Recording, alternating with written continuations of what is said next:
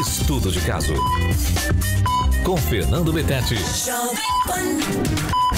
O Multiprote da Nutrigenes é o multivitamínico específico para fortalecer o seu sistema imunológico. A fórmula do Multiprote contém extrato de própolis, vitamina C, vitamina D3, vitamina E, selênio e o poderoso zinco. Multiprote ajuda o seu organismo a ficar mais forte para combater bactérias e vírus. Multiprote, te protegendo todos os dias. Comece a tomar hoje mesmo. Multiprote é da Nutrigenes, essencial para uma vida mais saudável.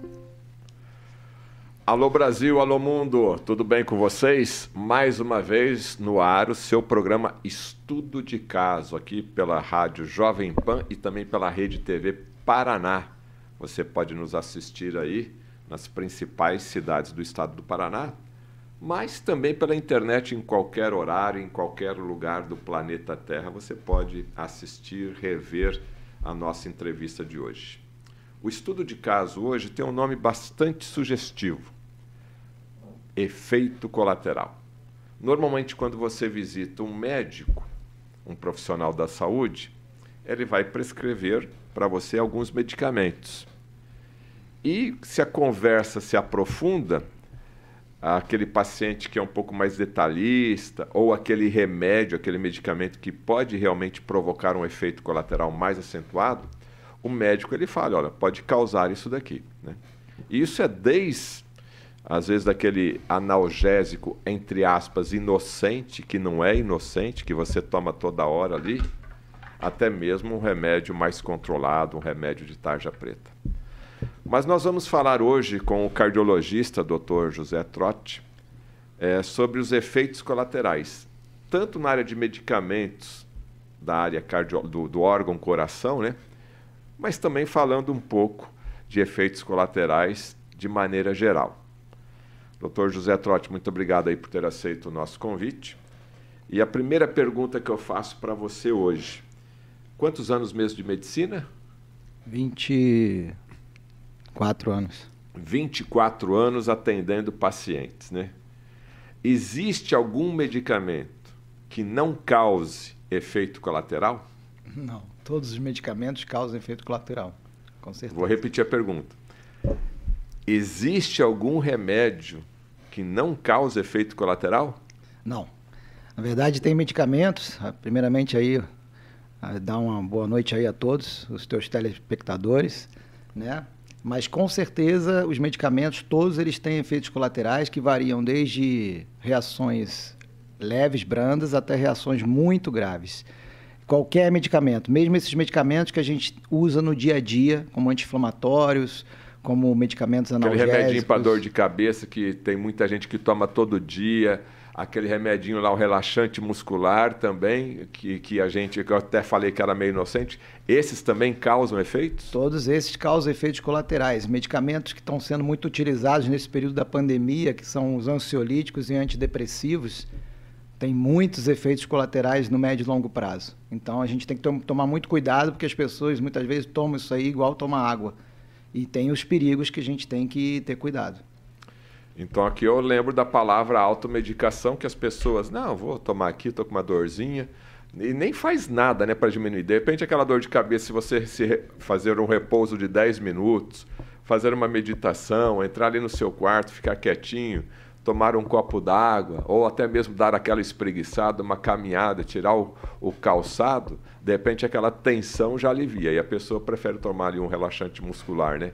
Com certeza. Então, Hoje, automedicação gente... sem chance sem chance. Muitas pessoas tomam medicamentos por conta própria, sem se dar conta dos potenciais efeitos colaterais, e muitos, aliás, ah, no, tanto no Brasil quanto no mundo, nos países ocidentais, a, a iatrogenia por conta de medicamentos e automedicação corresponde à terceira causa de morte no Brasil e no mundo todo por iatrogenia, ou por medicamentos que são prescritos de forma equivocada, ou porque a pessoa se automedicou sem consultar um médico e aí acabou tendo efeitos colaterais potencialmente graves. Vamos repetir aqui, talvez você não prestou atenção nesse dado estatístico aqui do Dr. José Trotti Neto, que é cardiologista. A terceira maior causa de mortes, então, é qual é a causa da terceira maior é, relacionada ao uso de medicamentos de forma indiscriminada? Uso de medicamentos de forma indiscriminada, tanto você que está se automedicando ou até mesmo aquele profissional que medicou de forma errada, né? Também são seres humanos, né? Então Exatamente. os dois lados podem acontecer. Então, a terceira maior causa de mortes é medicamento, medic, medicamentação, né? Exatamente. E a gente, quando vai passar uma medicação para a pessoa, a gente tem que ter consciência dos potenciais efeitos colaterais. Muitas vezes a gente tem que orientar os nossos pacientes para esses potenciais efeitos colaterais que possam vir a aparecer. E sempre que a gente vai tratar um paciente, a gente avalia risco e benefício. Então, assim, ele vai ter um risco pequeno de ter algum efeito colateral? Pode ser, mas ele vai ter um benefício muito grande com aquela medicação, então a gente acaba usando. Quando a gente percebe que o risco da medicação passa a ser maior do que o benefício, então a gente tem que travar, frear e, e, e avaliar muito bem se tem indicação de usar esse medicamento. Agora, doutor José Trotti, os seus colegas, ou parte dos seus colegas, ou parte dos médicos, quando vai abordar o assunto efeito colateral, já até orienta o paciente, não leia a bula. Porque se você ler a bula, você não vai tomar esse medicamento. E, logicamente, aquele paciente que já é sugestivo, né? Porque se ele vai no médico, ele já está com algum problema. Então, o, o, psicológico dele, a mente dele já não está 100%. Ele lê a bula, né? que normalmente é uma metade de uma Bíblia. Vê ali os efeitos colaterais, ele se assusta. Então, como que eu vou achar esse ponto de equilíbrio, porque até o próprio médico fala, não leia a bula. Não, e esses efeitos colaterais aí, acontece aí 1% aí das pessoas que, que tomam, é, é, um, é um número pequeno. Mas se é 1% de cada 100 pessoas que tomam, um já está com problema, né? Como é que você avalia essa situação? É, realmente é o que você falou, tem que ter um ponto de equilíbrio, né? Porque assim, o paciente precisa ser informado de potenciais efeitos colaterais, Vou dar um exemplo bem simples, né? Na minha área de cardiologia, para tratamento de hipertensão, existe uma medicação que é, que é um IECA, né? Que é um, os medicamentos inibidores da enzima conversora do angiotensinogênio. E ele pode causar é, tosse seca. Então, por exemplo, nalapril, captopril, que é um medicamento é, muito utilizado na prática clínica, tem inclusive no, na, na rede de saúde, né? É uma medicação que pode causar tosse. Então é o mínimo que você pode falar para o paciente. Olha, se começar a ter tosse frequente, seca, sem uma causa aparente, pode ser efeito colateral da medicação. Então é uma coisa simples. Não é que a gente vai falar para o paciente ler a bula toda, ficar prestando atenção em todos os efeitos colaterais que está lá, porque também existe o outro lado, aquele paciente que é neurótico, que ele qualquer coisinha que está escrito lá, então ele não vai tomar medicamento nenhum. Também não é isso que a gente está propondo aqui. A gente está propondo informação, conhecimento. As pessoas têm que ter uma noção mínima de potenciais efeitos colaterais até graves de medicamentos que as pessoas usam no dia a dia, como se não tivesse risco nenhum. Então tem que ter esse equilíbrio sim, de informar, mas sem deixar a pessoa neurótica também. Bom, eu vou focar aqui nesse exemplo de remédio para controlar a pressão alta, né? A famosa hipertensão no caso.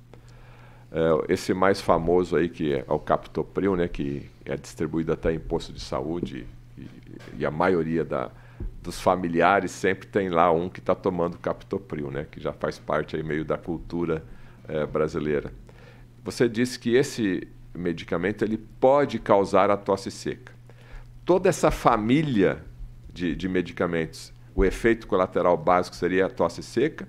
Por que, que eu estou te perguntando isso? A um outro não vai causar a tosse. E para aquela pessoa, mesmo tomando aquele medicamento que no meu pai causou a tosse, no meu tio não vai causar a tosse. Explica um pouco mais dessa, dessa diferenciação entre princípios ativos e pessoas, né? perfis de pessoas. É, com relação aos medicamentos, é, o captopril é o mais tradicional dos IECAs, né? mas é, hoje existem novos IECAs mais modernos que dá menos tosse.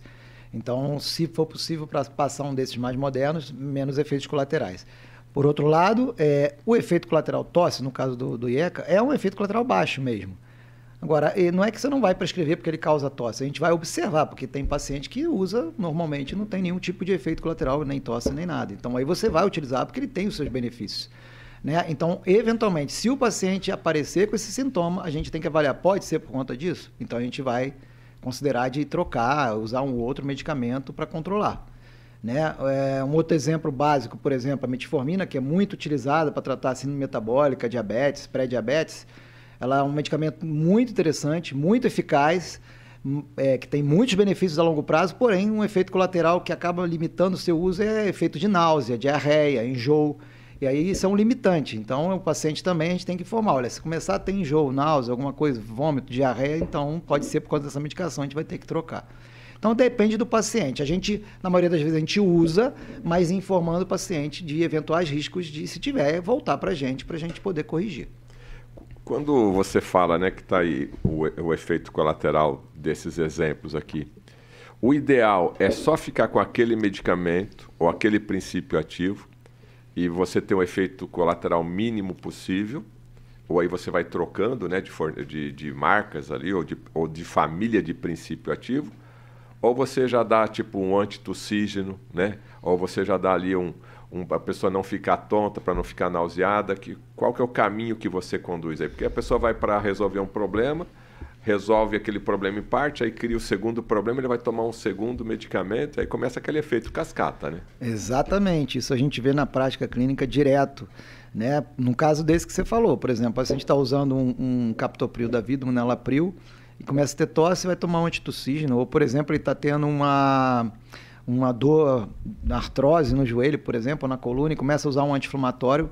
E às vezes ele usa de forma independente, sem consulta médica, por conta própria, por, com riscos e efeitos colaterais muito grandes, inclusive é, hemorragia digestiva e descontrole da pressão, insuficiência cardíaca, insuficiência renal. E aí ele começa a ter essa, esses sintomas de, de dor no estômago, queimação, aquela coisa, começa a usar um omeprazol da vida, um pantoprazol da vida. E daí isso vai virando uma cascata. E aí ele daqui a pouco ele está tomando 12, 15 medicamentos. Eu canso de pegar no consultório. E aí falta novamente o bom senso do médico de orientar o paciente. Às vezes, às vezes o melhor para o paciente é tirar esses medicamentos todos, deixar dois, três ali que são essenciais, que aí sim ele, ele precisa tomar, porque tem benefícios a longo prazo para diminuição de mortalidade e de, de, de, complicações da doença que ele tem, aí sim você, você meio que condensa, você é, otimiza o tratamento dele. Isso a gente cansa de pegar o paciente tomando 10, 12 medicamentos quando ele devia estar tomando 3, 4 no máximo. Tá. Vamos focar aqui um pouquinho no órgão que você trabalha com ele todo dia, que é o coração, né? E a gente sabe que dificilmente uma pessoa, um paciente, quando procura um cardiologista, é, ele não sai dessa consulta já com uma receitinha básica, né? O, o, médico também tem esse, entre aspas, esse, esse defeito, será que eu poderia chamar assim de defeito? Ele vai sair com uma receita, né? Então, só o tempo vai dizer se esse protocolo é 100% correto. Mas dentro da cardiologia, né? E a gente vai pegar aqui um, um segmento aí de patologia, de doenças, que é o seu dia a dia lá. É, você falou captopril, para diminuir a pressão, pode dar a tosse, né? A famosa estatina, para controlar lá que o pessoal indica mais para é, controlar colesterol alto, né? Qual é o efeito colateral dela? Um dos principais efeitos colaterais é dor muscular, principalmente dor nas pernas. Só que avaliando a, mais, numa forma mais aprofundada, a gente sabe que ela tem outros efeitos, efeitos colaterais potencialmente graves. Ela diminui a produção de ácidos biliares, então ela atrapalha a digestão dos nutrientes a nível de intestino. Ela também tem efeito de diminuição do colesterol, que é matéria-prima para a produção de neurotransmissores cerebrais, então ela pode começar a ter alterações de concentração, esquecimento, alterar a memória. É, a longo prazo pode causar complicações neurológicas, até evolução para Alzheimer, embora a isso não esteja. A longo prazo é o quê? A longo prazo é, porque quando a gente considera. Anos, é, anos. daí para frente, né? Porque a pessoa que toma estatina, ela toma estatina desde 20 anos, 25 anos, que eu considero um absurdo. Já está acontecendo isso? Direto, a gente vê jovens usando estatina, tá com colesterol alto, em vez de você procurar a causa de estar com esse colesterol alto e tentar corrigir a alimentação, fazer atividade física, a pessoa já sai na, da, do consultório médico com a estatina, que é muito mais prático e rápido. Ah, toma aqui o remédio que vai baixar o colesterol. Vai baixar mesmo, mas e os efeitos colaterais no longo prazo, né? Então, assim, isso tudo a gente tem que pesar. As estatinas são medicamentos que são é, para o controle do colesterol, e tem casos que você realmente tem que indicar, mas não pode generalizar. O que, que acontece? Você começa a usar, baixou o colesterol, então vamos usar para todo mundo. Não é assim. Isso serve para qualquer medicação, até mesmo para aspirina. Aspirina, que é uma outra medicação consagrada para afinar o sangue, diminuir o risco de eventos cardiovasculares, infarto. Também é uma medicação que as pessoas usam como se, se não tivesse risco nenhum. A aspirina tem risco também.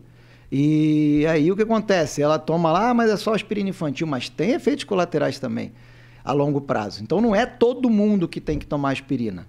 Né? Então, jovens que não tenham risco, fatores de risco para doença cardíaca, vai tomar aspirina para quê? Então, isso que a gente tem que considerar se, aquele, se aquela faixa etária é uma faixa etária que envolve risco de ter determinada doença, para aí sim você considerar se vai ter indicação de uma estatina, de uma aspirina. Imagina um jovem começando a tomar aspirina e estatina pro resto da vida. É, chega nos 50, 30 anos tomando, já chega com, com muitos riscos com de efeitos mais colaterais. doenças a serem tratadas. Fora os outros medicamentos que ele vai estar tomando de acordo com a própria idade dele. Deixa eu fazer uma pergunta aqui, presta bem atenção, tá? Eu vou fazer uma pergunta aqui que talvez você vai encontrar a causa do que está acontecendo com você. Vou perguntar para o Dr. José Trotti, aqui o nosso cardiologista, o nosso consultor, para ver se esse problema está associado aí com esse medicamento, no caso da estatina estatina constantemente pode dar efeitos colaterais na parte sexual, na parte de libido, na parte de desejo? Com certeza. A... Olha lá, ele falou com certeza, hein? Então você que está tomando estatina algum tempo já, ele vai falar aqui se são 5, 10 anos aí, e aquela vontade está indo embora ou está tendo mais dificuldade, isso pode ser causado pela estatina? Com certeza. Na cascata hormonal, isso a gente aprende na, na fisiologia. Né? O colesterol é matéria-prima para a produção dos, dos, hormônios estrógenos. Então, tem vários hormônios essenciais para a nossa saúde, como cortisol, aldosterona, o DHEA, a testosterona, a progesterona, que é a matéria-prima, a origem é o colesterol, pregnenolona. Então, assim, se você baixa o colesterol, e hoje as diretrizes consideram você baixar para níveis muito baixos. E, e, o pretexto disso aí, a colocação disso aí é que você vai diminuir risco de formação de placas, essa coisa toda. Cada vez mais é, a meta está sendo colocar o colesterol LDL em níveis muito baixos. Hoje o normal é quanto, doutor? Abaixo de 140 total e o LDL abaixo de 70 em alguns casos. Alguns casos, quando é paciente de alto risco, considera até a LDL abaixo de 50. Só que quando você baixa o colesterol total abaixo de 140, você fatalmente vai ter comprometimento da produção desses outros hormônios que a gente citou, inclusive a própria testosterona. Então, com certeza, isso aí vai acabar contribuindo para esse homem ter uma disfunção erétil depois, uma dificuldade na área sexual, sem dúvida. Eu, eu acredito que o Dr. José Trotti, quando ele tem que indicar a estatina, ele, pelo que eu conheço do Dr. José Trotti, ele vai fazer a, esse comentário junto ao seu paciente, né? Olha, pode causar isso, pode causar isso, e de comum acordo ali vai encontrar a melhor solução. Mas como eu te falei, eu, eu fiz essa pergunta, eu estudei um pouco antes da gente estar com, estarmos conversando aqui, mas eu tenho certeza absoluta que os médicos, eles receitam estatina, muito obrigado, você volta daqui a seis meses ou daqui volta um ano, né? E aí as, depois vem o paciente se queixando, e aí vai procurar um urologista, vai procurar né, um outro profissional de acordo com aquele efeito colateral, né? Isso é muito ruim, né, então, né, doutor? Exatamente. É, é, os médicos, como eu falei já uma vez para você, a gente aprende na faculdade a prescrever remédio, tratar a doença, né? Então, se você está com pressão alta, vou te passar um antipertensivo. Se teu colesterol está alto, vou te passar um remédio para colesterol, mas eu não vou procurar saber a origem disso aí. Ainda mais nesses consultórios em que o médico atende o paciente em 5, 10 minutos. Não dá para ele orientar o paciente, no mínimo, no básico, que é orientação, orientação quanto à atividade física e mudança de hábitos, essa coisa toda. Então é muito prático você prescrever um remédio né? E aí o que acontece? O paciente vai ter efeitos colaterais a longo prazo. Eu não estou falando que a gente tem que ficar alertando os pacientes dos efeitos colaterais que ele vai ter, tudo porque a gente acaba, como eu falei, deixando um paciente neurótico. Não é isso, a intenção não é essa. Mas a gente tem que estar tá atento para possíveis efeitos colaterais. E nesses casos, aí sim a gente intervir. E no caso de medicamento de colesterol, com certeza tem paciente que eu indico e oriento ele, olha, no teu caso não tem como ficar sem, porque você está cheio de doença. Aconteceu isso agora, essa semana passada com meu pai. Meu pai tem doença coronariana e doença carotídea difusa.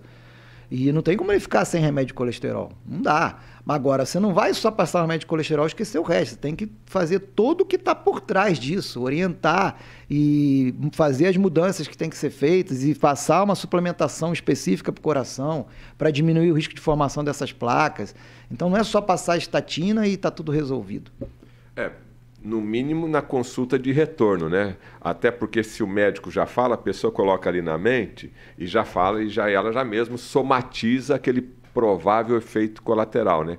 Ah, você vai ter dor muscular na perna. Aí o cara toma o primeiro comprimido ali, ó, já já acordei com dor na, na, perna, né? Então, no mínimo na consulta de retorno, seria muito bom aí durante a anamnese, durante o levantamento de dados ali junto ao paciente, é, verificar se esses possíveis efeitos colaterais estão acontecendo. Até porque cada organismo reage de uma forma. Né? Cada organismo reage de uma forma. Para a gente fechar o ciclo aqui de efeito colateral do coração, da, da cardiologia, que você é especialista, nós falamos então no, eh, no, no captopril, aqui o exemplo bem, bem popular, né, para diminuir a pressão arterial, assim que o pessoal fala aí, né, baixar a pressão, né. É, falamos das, das estatinas para o efeito colateral. Qual o terceiro medicamento que você costuma é, poderia falar aqui para a gente como efeito colateral? Na área da é cardiologia, por exemplo, é, eu, eu, pego muito às vezes paciente usando o diurético, né, que é uma outra medicação utilizada para tratamento da hipertensão e também da insuficiência cardíaca, né. Então, por exemplo, a furosemida, que é um medicamento essencial para o tratamento dessas situações de hipertensão associado com insuficiência cardíaca, às vezes com insuficiência renal também. Mas é uma medicação diurética que muitas vezes acaba, se a pessoa não tiver um acompanhamento, um controle, acaba é, perdendo muito líquido também, espoliando demais, perde potássio, perde magnésio e desidrata. Agora você imagina, por exemplo, um idoso tomando um monte de remédio, que é super comum, para pressão, e tomando diurético. E a gente sabe que o idoso, vozinho, vozinha, eles não tomam água, né? E aí o que acontece? Se não tiver uns filhos para ficar em cima, pai, toma água, mãe, toma água ele vai passar batido, chega de madrugada, ele vai levantar o, o senhorzinho lá, vai levantar para ir no banheiro, dá uma tontura nele, porque ele faz uma hipotensão postural na hora que ele levanta. E aí ele pode cair, bater a cabeça, fazer um traumatismo craniano. Ou então uma vozinha que levanta de madrugada para ir no banheiro e também mesma coisa, ela tem uma queda de pressão brusca e cai e fratura o fêmur. Isso acontece direto, direto. E aí quando você vai avaliar, o paciente está tomando lá os antipertensivos todos e está tomando um diurético lá, como um furosemida, em que você já poderia ter tirado essa medicação, ou pelo menos reduzido para doses mínimas, e o paciente está lá com aquela receita enorme com um monte de medicamento. Então, isso é iatrogenia, porque o médico já tinha que ter tirado essa medicação, ou pelo menos ele teria que estar tá orientando para a família, ó, monitora a pressão dele, ver se ele não está com uma tendência de baixa, às vezes ele já está reclamando de tontura, monitora se ele está bebendo água o suficiente. Então, coisas simples que muitas vezes não são nem colocadas para a família, para os pacientes. E aí acontece esse tipo de coisa que não era para acontecer, são evitáveis, né? Tá bom. Estou conversando aqui com o cardiologista Dr. José Trotti Neto. Você pode procurar aí no Google e você vai encontrar aí é, mais informações a respeito do trabalho dele e outras entrevistas que nós fizemos aqui, tá? Você está assistindo o estudo de caso aqui pela Rádio Jovem Pan, pela Rede TV para Paraná, e você pode ver e rever esse programa onde e quando você desejar na plataforma Panflix. Né? E também pode digitar aí no YouTube e você vai encontrar aí estudo de caso, Fernando Betete, Dr. José Trotti, e aí você vai ter mais informações. Se você está gostando, deixe seu like. Se você não está gostando, pode deixar o seu dislike aí também e se inscreva agora no nosso canal. Nós agradecemos. Efeito colateral, parte 2 aqui do nosso programa. Estamos vivendo mundialmente um problema muito sério, né, com essa pandemia, com esses vírus aí, com, com essa doença, né? A gente nem pode falar muito aí, mas estamos vivendo essa tempestade, né? E eu gostaria de saber agora do Dr. José Trotti os efeitos colaterais é, das possíveis medicações que nós estamos é, tomando, até porque estamos na tempestade, é o que tem para tomar. Estamos no furacão, é o que temos para nos proteger. E eu queria saber se já nesses dois anos e 20, 26 meses né, que nós já, já temos aí, o que, que já foi observado, você lá na ponta, lá no consultório, lá no, no pronto-socorro, no hospital, com seus colegas, né? Lógico que você tem um, um círculo aí de colegas médicos, né? Os efeitos colaterais que você observou através desse uso maciço, né, de protocolos, né, que nós temos desde de medicamentos para sintomas, né, que você tem lá desde uma dor no corpo, você tem lá um, um problema na, respiratório, até mesmo é, os imunizantes, vamos falar assim, né? O que, que você tem observado aí? É, eu acho que já nesses últimos 12 meses, né, onde foi apresentado algumas soluções para combate à pandemia. Então, assim, desde o princípio da pandemia e, e até antes disso, a gente sempre fala sobre a importância de suplementação básica, com, por exemplo, vitamina D, vitamina C, zinco, que são consagradas indiscutivelmente, e inclusive para a questão da imunidade, não só para essa questão da pandemia, do, do, do coronavírus, mas também para prevenir outras infecções, né? A gente cansa de ver no consultório, isso eu acompanho isso direto há muito tempo, os pacientes que suplementam continuamente, de forma correta, eles, eles ficam muito mais inteiros e muito mais resistentes a qualquer infecção. Não que eles não vão pegar infecção, eles, eles podem até pegar, mas a evolução deles é muito mais branda, muito mais leve, tá? Aí, lá do início da pandemia, a gente tinha lá aqueles medicamentos que, for, que foram propostos, que foram muito criticados e detonados, porém, os médicos que têm utilizado até hoje, que a gente fala lá do, do, de tratar o paciente de forma imediata, sem ficar esperando, longe de você ficar esperando o paciente piorar para tratar, isso nunca foi proposto é, de uma forma dessa forma como está sendo, como foi feito agora no início da pandemia. Então, esses medicamentos que foram feitos no início, como um tratamento imediato, Todos esses foram consagrados, apesar de ter sido muito detonado pela mídia, pelos principais é, essas áreas de, de, de imprensa e, e, muitos outros é, diretrizes, muitas sociedades condenaram. Porém, até hoje os médicos que têm usado, os resultados deles são muito bons em termos de, de baixíssima morbimortalidade, inclusive internações. Não quer dizer que eles são 100% eficazes, não mas que tiveram resultados muito bons sim. Tá? Quando a gente entra na questão do que está sendo feito agora, na questão do, do, do Covid, com as vacinas experimentais, a gente tem que dar até valor no sentido de que a indústria, é, nós estamos falando aí de 2022, a indústria farmacêutica conseguiu, num curto prazo, criar vacinas é, para poder controlar essa, essa pandemia, e a gente estava vendo, pelo menos no ano passado, situações em que as pessoas estavam morrendo. Então, como você falou, a gente estava no meio de uma tempestade, no desespero, pessoas próximas da gente morrendo. Então, a gente tem que usar todo o arsenal. Então, até aí não e tem problema nenhum. A também permite isso, né? Te interrompendo aqui, 2022, século 21, nós temos uma medicina muito mais moderna do que a última pandemia que aconteceu em 1918, 1920, Exatamente. que foi a gripe espanhola, que nós não tínhamos essa medicina há 100 anos atrás, né?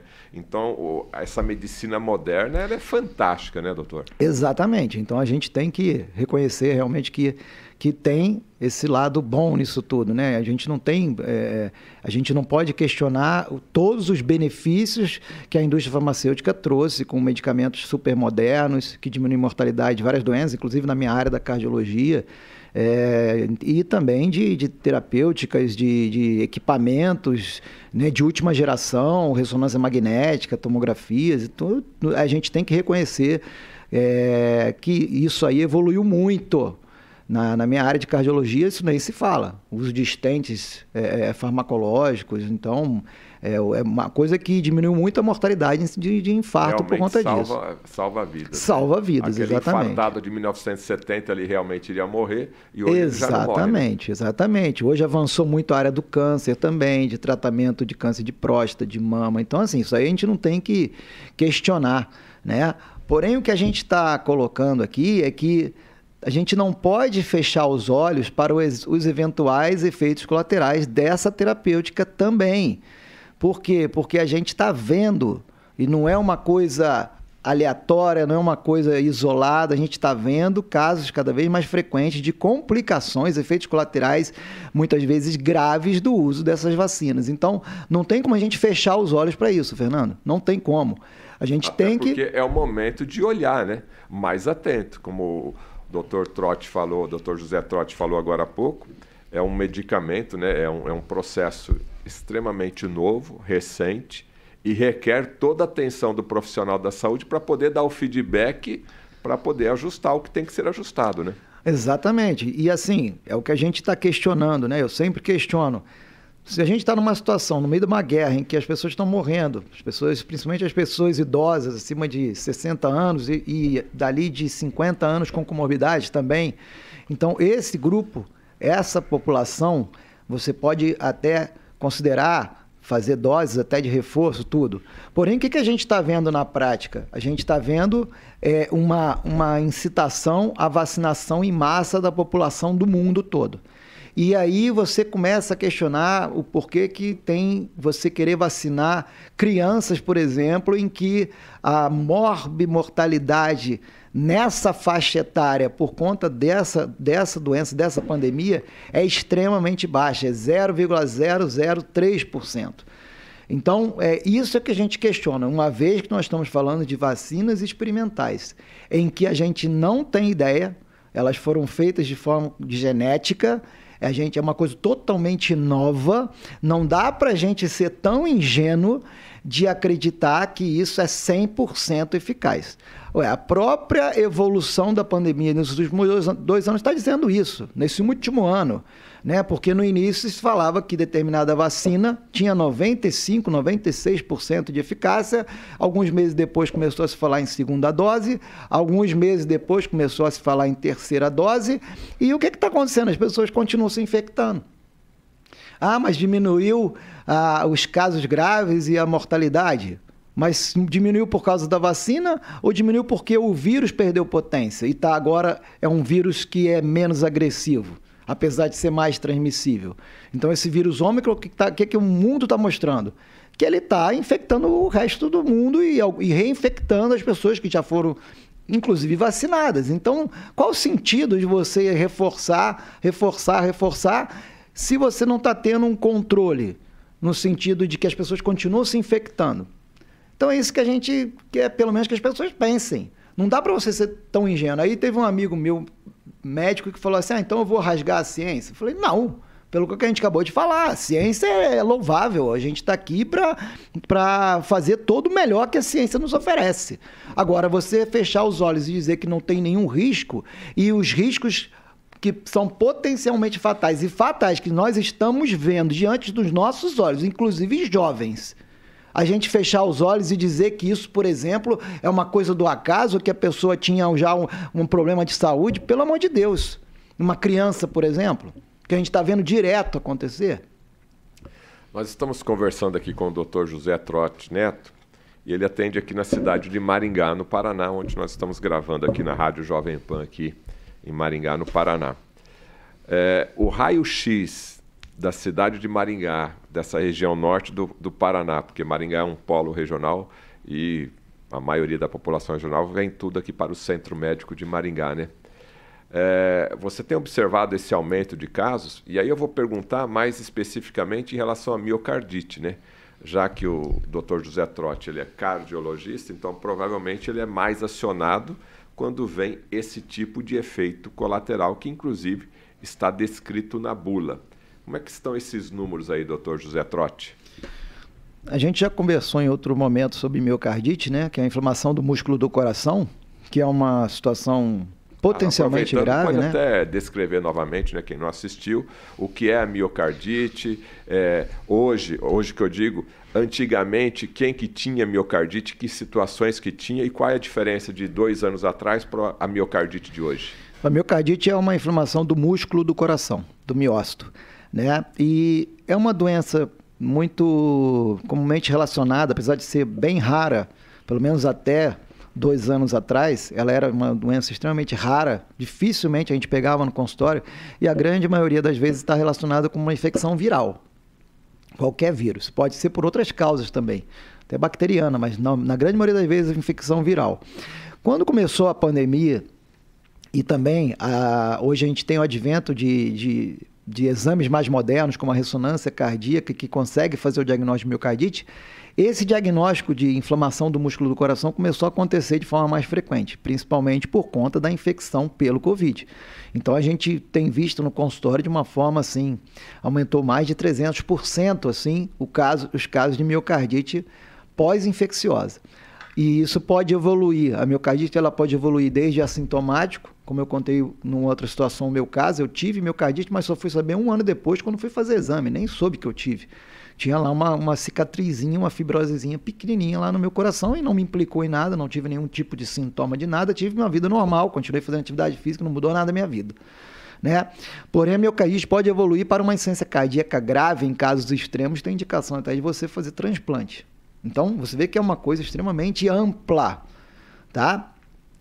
E isso aumentou muito no período da, do Covid, da pandemia é, principalmente naquelas pessoas que evoluíam com internação, com aquele quadro inflamatório absurdo, é, intubação, aquela coisa toda, com certeza tinha comprometimento do, do miocárdio. O que, que a gente está vendo agora e o que está chamando muito atenção? Pessoas que se vacinaram com primeira, com segunda, com terceira dose e estão desenvolvendo sintomas de miocardite. Por exemplo, dor no peito, falta de ar, palpitações, começar a ter inchaço na perna. E aí você vai fazer a investigação e ela está lá com uma miocardite. Ela não teve a infecção pelo vírus, mas ela tomou a vacina dois, três, cinco dias antes, uma semana, dez dias antes. E a própria bula, por exemplo, do caso da vacina da Pfizer, a bula coloca lá e aí é importante, nesse caso que a gente falou lá desde o início, a gente comentou, que as pessoas precisam ler a bula. Nesse caso, sim. Não pode tomar e aí me dá aqui, que eu quero e eu preciso, que eu quero ficar livre desse vírus e vamos acabar e vamos voltar nossas vidas. Não é assim, não é simples assim, não. Quem dera que fosse. Então, se você pegar a bula da Pfizer, por exemplo, está falando lá que existem riscos de, de causar miocardite e pericardite. Lá fala que os riscos são extremamente baixos. Só que na prática a gente está vendo multiplicar os casos de miocardite e não só isso. Pior, evolução com insuficiência cardíaca, infarto e morte súbita. E aí a coisa começa a ficar séria. Por quê? Porque nós estamos falando de jovens. Jovens de 20 anos, 25, jovens de 15 anos. Eu estava pesquisando, depois que a gente combinou essa live, eu estava pesquisando e eu vi, eu nem. Assim, eu fiquei assustado, eu fiquei até nauseado de ver, triste, Betete, porque assim, tem crianças de 12 anos morrendo, morte súbita, infarto, parada cardíaca. E você vai falar, peraí, criança morrendo de infarto, 12 anos. Último, último que eu vi, 10 anos. E essas, esses casos estão sendo literalmente abafados. Agora, isso é que eu pergunto, por quê? Por que não olhar esses casos? E existem profissionais, especialistas, gritando no mundo todo. Dr. Robert Malone, que é o criador da vacina com RNA mensageiro, ele alertando o mundo. Ele é o criador. Ele se vacinou e indicou a vacinação para os familiares dele, mas ele alertando para tomar cuidado, para reavaliar essa questão de vacinação infantil. Ele alertou. Dr. Peter McCauley deu uma entrevista quase chorando que ele falou que não se justifica uma morte sequer de uma criança, que se uma morte de uma criança já teria que parar tudo e, e reavaliar. Mas isso está sendo meio que abafado. Isso é seríssimo. Não é um caso ou dois, não é dez casos, são centenas de casos que estão aparecendo aí. E aí a pessoa fala assim: não, eu vou vacinar porque eu estou com medo do meu filho pegar vírus. Mas se o teu filho pegar o Covid, o risco dele evoluir mal é muito pequeno, é muito baixo. Não se sabe ainda o, o porquê, mas as crianças não costumam transmitir a infecção, o, o, o vírus, e elas não adoecem. Todas as crianças? Não, algumas crianças adoecem. Se tiver comorbidade, tiver um sistema imunológico deprimido por algum motivo, alguma doença, essas crianças estão sob risco de qualquer doença, qualquer vírus. Mas as crianças do resto do mundo que não têm comorbidades, por que colocá-las sob risco de uma vacina experimental? É isso que a gente questiona. E apesar de eu ser um dos pouquíssimos médicos aqui na minha cidade que, que pelo menos tenta alertar a classe médica e as pessoas de tomar cuidado antes de decidir essa vacinação das crianças, eu sei que tem muitos outros médicos também gritando e avisando isso no mundo todo e no Brasil também quanto a esses potenciais riscos. Agora a gente vai começar a ver isso em crianças de 5 a 11 anos, infelizmente. É, esse é o, a opinião aqui do cardiologista Dr. José Trotti Neto, que a gente observa aí a, a fala bastante emocionada, né, incisiva. É um médico que, logicamente, está na linha de frente, está atendendo lá seus pacientes e vai tudo no consultório, né? Vai desde uma pessoa que está infartando lá até uma pessoa que quer melhorar um pouco mais a sua saúde cardíaca, né? E é um depoimento que a gente tem sim que respeitar e observar. O Dr. Zebalos ele fala muito disso, né? Porque tem uma, uma parte da mídia que fala muito de ciência, de artigo científico, né? Que demora a ser publicado, né? Você não publica um artigo científico, você pensou de manhã e à tarde o artigo científico está publicado. Não, não é assim que funciona. Um artigo científico aí, no mínimo, é um ano, né? Para você ter aí bases de estudo, avaliação, essa questão toda que, que é, tem que ser pensada na, nesse artigo científico de qualidade, né? E estar na linha de frente, como o doutor José Trotti está, como o doutor Zebalos fala, é, vale muito a pena, né? Porque ele está ali com o paciente, ele está observando isso aí. Esses casos estão chegando para ele, né? E também, no meu caso, a gente tem acesso a outro tipo de mídia, né? Grupos de WhatsApp, Telegram, sites específicos, né? Que, que a gente tem, onde grupos de médicos é, estão mais abertos a divulgar esse tipo de informação. Você não vai ver essa informação é, na mídia tradicional, na grande mídia, e nem mesmo nas redes sociais aí que todos nós conhecemos, porque é, quase que instantaneamente essas informações são apagadas. Então a nossa preocupação é o que, que está acontecendo, o que, que deve ser feito. Estamos no terremoto, estamos numa turbulência, estamos numa tempestade? Estamos. Precisamos resolver essa situação, custe o que custar? Não sei se é custe o que custar, mas o retorno desses acontecimentos tem que ser falado e, logicamente, respeitar aí a pessoa que quer ou não quer seguir aquele protocolo. Agora, que esses casos têm aumentado, né? é, jogadores, atletas, né? A gente tem observado isso aí, crianças também, infelizmente começou. E essa comoção, né, doutor José Trotti, ela, ela veio mais à tona até pela questão da, da infância, das crianças. Né? Enquanto estava lá no adulto, adulto é adulto, o vozinho é o vozinho, mas quando mexe com criança, a gente percebe que aí todo mundo já fica um pouco mais alerta, né? Exatamente. É, e é justamente por isso que a gente questiona, né? É, uma vez eu ouvi uma, um especialista pediatra falando: ah, não, mas é miocardite na criança, mas é uma miocardite leve, já melhora. Poxa, mas miocardite numa criança não era para acontecer. Miocardite costuma acontecer no adulto. É, é, mas é mais raro ainda. Se já é raro no, era raro no adulto, na criança era mais raro ainda de acontecer. Um infarto numa criança, não existe isso. Ah, mas é só um infarto. Pelo amor de Deus, não tem isso. Não é para acontecer nunca. É como o doutor Peter Macaulay falou: uma criança que morre já tinha que parar tudo.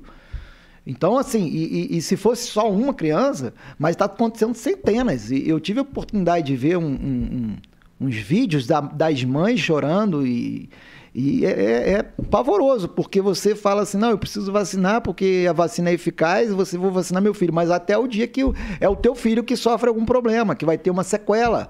É, Isso sem não que, morrer. Que a estatística entrar em casa muda a figura, né? É, o que a gente pelo menos questiona é, é o seguinte: se, se as crianças não morrem é, desse vírus, principalmente esse vírus agora, o Ômicron, que não é tão agressivo, por que não esperar e reavaliar e fazer novos testes, né? E, e, e tomando outros cuidados e avaliar isso com calma? Não, mas existe uma pressa. Agora já estão falando de crianças de 2 a 4 anos.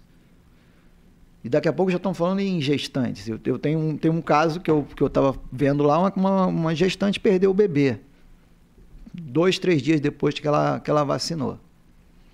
É. Então, assim, aí você vai falar assim, ah, mas já tinha algum problema de saúde. Pelo amor de Deus, pô, isso aí é raríssimo, uma criança ter uma, um, um problema congênito, alguma coisa, é raríssimo acontecer. E aí só foi descobrir três dias depois que ela tomou a vacina. Foi uma coincidência. Estão acontecendo várias coincidências, então, né? Então é isso que a gente questiona. Uma coisa também que se questiona, e aí especialistas no mundo todo estão alertando também, que essa vacina, já estão falando em terceira dose, quarta dose, não pega o ômicron. A gente está vendo. Não precisa ser um gênio para você ver que as pessoas estão tomando terceira dose, segunda, terceira dose, e o que está acontecendo? As pessoas continuam se infectando. Você pega um, um, exemplo lá que foi clássico do Cruzeiro Marítimo. Todas as pessoas que entraram naquele cruzeiro estavam vacinadas. E contaminou todo mundo. Ou seja, como que você vai explicar isso? Então, é, tá difícil da gente tentar fazer essa conexão. Porque tá uma coisa assim, uma coisa insana que está acontecendo. A conversa aqui está muito boa. Se eu tivesse aqui, você que está nos assistindo, você que é colega médico aí, você pode entrar em contato aqui com o estudo de caso, que daí eu gostaria muito de ter aqui as duas opiniões, né? O José Trotti de um lado e o outro colega aí que, que tem uma opinião diferente. É um debate enriquecedor, mas eu acho que, acima de tudo, o paciente e o médico, né, o profissional médico, ter esse respeito, né? Que também a gente está vivendo agora numa sociedade que você é obrigado a seguir determinadas normas, né? E mesmo o meu médico, que de repente me recomenda, você pode tomar ou você não pode tomar porque você tem uma determinada comorbidade, aí vem uma lei, olha, não importa isso, né? A gente está observando isso muito na Austrália, né? Na Austrália, o pessoal está entrando dentro de casa e não quer saber de nada. Se tiver, você procura um hospital e vai se tratar lá, né? Ou seja, é, que ponto que chegamos, né, doutor José Trotti? Isso é o que assusta mais, porque se a gente estivesse falando só de ciência, a gente poderia até entender. Não, é, a gente está vendo as crianças nos hospitais, tudo. Se você conversar com um cara que trabalha na UTI pediátrica, que vê casos graves de crianças, e com certeza ele deve ter pego casos de crianças com Covid evoluindo mal, ele vai querer que vacine o filho dele, com certeza, né? Só que ele está vendo aquele grupo, né? Aquele grupo ali, porque ele trabalha naquela área. Agora você tem que ver de forma global. Agora, quando você percebe que eles estão querendo impor isso de forma arbitrária, autoritária, sem nenhuma justificativa científica ou legal. Na verdade, eles estão passando por cima da ciência e estão passando por cima da Constituição, né? Então, assim, quando você começa a ver essas situações, aí que você vê que é uma coisa totalmente insana. É, é, é, assim, aquelas pessoas que, que acreditam realmente que uma pessoa não vacinada está colocando em risco ela de se contaminar. Depois dela ter tomado duas, três doses, é uma estupidez que eu não consigo imaginar. Não tem uma explicação científica para isso. As pessoas ainda continuar nesse raciocínio, não tem mais o que a gente possa falar. Né? É uma coisa tão escancarada que está todo mundo vendo, as pessoas mesmo estão vendo, as pessoas mesmo estão falando, eu não vou tomar a terceira dose, eu não vou tomar mais, eu não vou tomar mais nada. E aí eles não, eles estão querendo impor, e eles estão querendo é, é, separar, criar dois, duas tribos, vacinados e não vacinados. E os não vacinados nós vamos discriminar. E nós vamos restringir, ele não vai fazer nada. Tem, tem líderes no mundo que estão diz, dizendo que vão irritar o povo. Quer dizer, como que pode isso? Tem líderes falando que vão isolar mesmo essas pessoas. Aí você vê que é uma coisa que vai muito além, e isso eu já vinha falando para os meus pacientes desde o início da pandemia, vai muito além da ciência, vai muito além da pandemia. A pandemia, doença realmente é 25%. O resto é interesses políticos, o resto é interesse de, de, de dinheiro e de poder e de controle, que aí, se as pessoas não acordarem a tempo, depois pode ser tarde demais. Estou conversando aqui com o Dr. José Trotti Neto, ele é cardiologista e você pode encontrar mais informações dele digitando aí na internet, você vai encontrar aí o Dr. José Trotti Neto. Você está assistindo aqui Estudo de Caso, a gente pede a sua gentileza, se você está gostando, deixe seu like, se você não gostou, digite aí o negativo, mas se inscreva no nosso canal, porque daí da próxima vez que estivermos no ar, mais pessoas vão ter acesso a essa informação. Doutor José Trotti, estamos chegando ao final aqui do nosso programa. E como a gente abordou esse assunto aqui, que é um assunto pesado, e a gente percebe também né, o estresse, é, essa carga emocional em todas as pessoas da família, né? Tá todo mundo já cansado disso daí. E eu vou deixar esse minuto aqui, final, esses minutinhos finais aqui, para sua mensagem é, de como que a gente pode dar uma aliviada nessa situação toda, porque tem situações que você não tem como escapar, né? Só depende de você daí. Falou, ó, vem essa pressão, vem essa autoridade. E agora, o que, que eu faço, doutor? Só fazer um comentário rápido, Betete. É, ontem eu atendi uma cliente no consultório. Aliás, ontem não, anteontem. 20 anos. Ela chegou lá, ela teve. tomou a, a segunda dose da vacina. E ela, um dia e meio depois, ela começou com sintomas de dor no peito, foi no pronto atendimento da, da UPA e lá foi diagnosticada como crise de ansiedade, foi tratada como tal, mas ela, como não melhorou, obviamente, da dor, foi feito exames e mostrou que ela estava com as enzimas cardíacas dela bem elevadas, indicando uma provável lesão miocárdica. Né? E aí o médico ficou até meio desconcertado, acabou internando ela e o fato é que depois de alguns dias ela acabou fazendo a ressonância cardíaca e confirmou que ela estava com miocardite. E ela foi no meu consultório. O, a ressonância mostra que ela teve tá com uma miocardite aguda em atividade, ou seja, tem inflamação em atividade. E foram um dia e meio depois da, da, do uso da vacina. E aí você você dizer que isso não acontece, está acontecendo direto.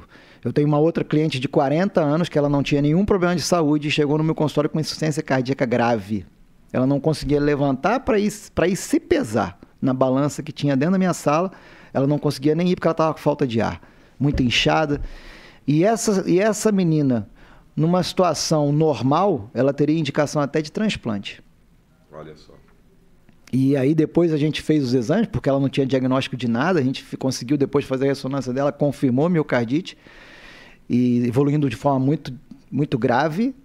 E depois eu fiz, fiz questão de fazer, é, perguntar, e ela disse que tinha tomado a vacina um, algumas semanas anteriores, antes disso, uns 20 dias antes, por aí. Então, assim, o recado que eu quero deixar, e principalmente assim, para os médicos, para os advogados, que a gente precisa se posicionar. Porque, assim, na verdade, as pessoas estão se posicionando de um lado ou de outro. Mas agora, assim, você tem que ter muita convicção do, de, do lado que você está. Porque nós vamos responder diante de Deus, principalmente diante dos homens, de tudo que a gente estiver fazendo ou deixando de fazer. Né? É muito fácil você falar, ah, você tem que ver o lado coletivo. Não é assim que funciona. Não é assim, ainda mais quando estão impondo se eu tinha alguma dúvida em algum momento dessa pandemia de, de vacinar, me vacinar ou vacinar meus filhos, hoje eu não tenho nenhuma dúvida porque por causa dessa imposição. Se não existe justificativa legal ou científica, não tem porquê essa imposição. Então, enquanto as pessoas não acordarem, não se mobilizarem no sentido de resistir a isso, nós vamos ser engolidos, como já estamos sendo e depois pode ser tarde demais. A gente vê muitas pessoas totalmente alienadas, dormindo, literalmente, vivendo as suas vidinhas e achando que não vai acontecer nada com elas. Então a gente tem que ter muito cuidado com esse tipo de postura, isso eu estou falando para a classe médica, inclusive, porque a coisa pode ficar muito feia daqui para frente, como já está acontecendo, essa questão de controle aí, de, de poder absoluto aí que está acontecendo no mundo todo, isso vai cair aqui para a gente também.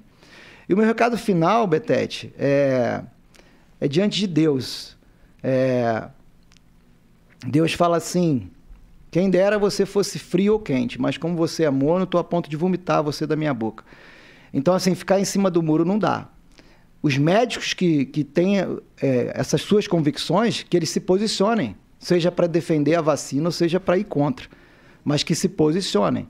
E não no sentido de querer desvalorizar tudo que já foi feito, mas no sentido da gente parar, reavaliar, rever os números, rever esses casos que estão acontecendo, que não são poucos, principalmente crianças, e aí sim a gente traçar uma estratégia conjunta, de forma correta, sem interesses secundários, no sentido de trazer benefício para as pessoas e, e diminuir os riscos de complicações e morte dessas pessoas. A vida tem que ser o mais importante. É isso aí que eu queria deixar de recado. Conversei aqui com o médico cardiologista Dr. José Trotti Neto. um ano que nós já estamos tomando as vacinas. No caso do Brasil, praticamente 80% da população já foi vacinada. Estamos no maior pico de transmissão. 2 mais 2 é igual a 4. Entendeu o recado? Você assistiu aqui Estudo de Caso pela Rádio Jovem Pan e pela Rede TV Paraná. Você pode rever esse programa aqui acessando a plataforma Panflix ou aí no nosso canal do YouTube. Se você gostou, deixa o seu sinal aí de positivo. Se você não gostou, deixa o seu sinal aí de negativo. Mas eu peço a gentileza de se inscrever aí no nosso canal, porque no próximo programa você vai receber o sinalzinho aí que nós estamos no ar com mais informações para você. A verdade sempre vence. Um forte abraço e até o nosso próximo programa. A opinião de nossos comentaristas não reflete necessariamente a opinião da Rede Catedral de Comunicação.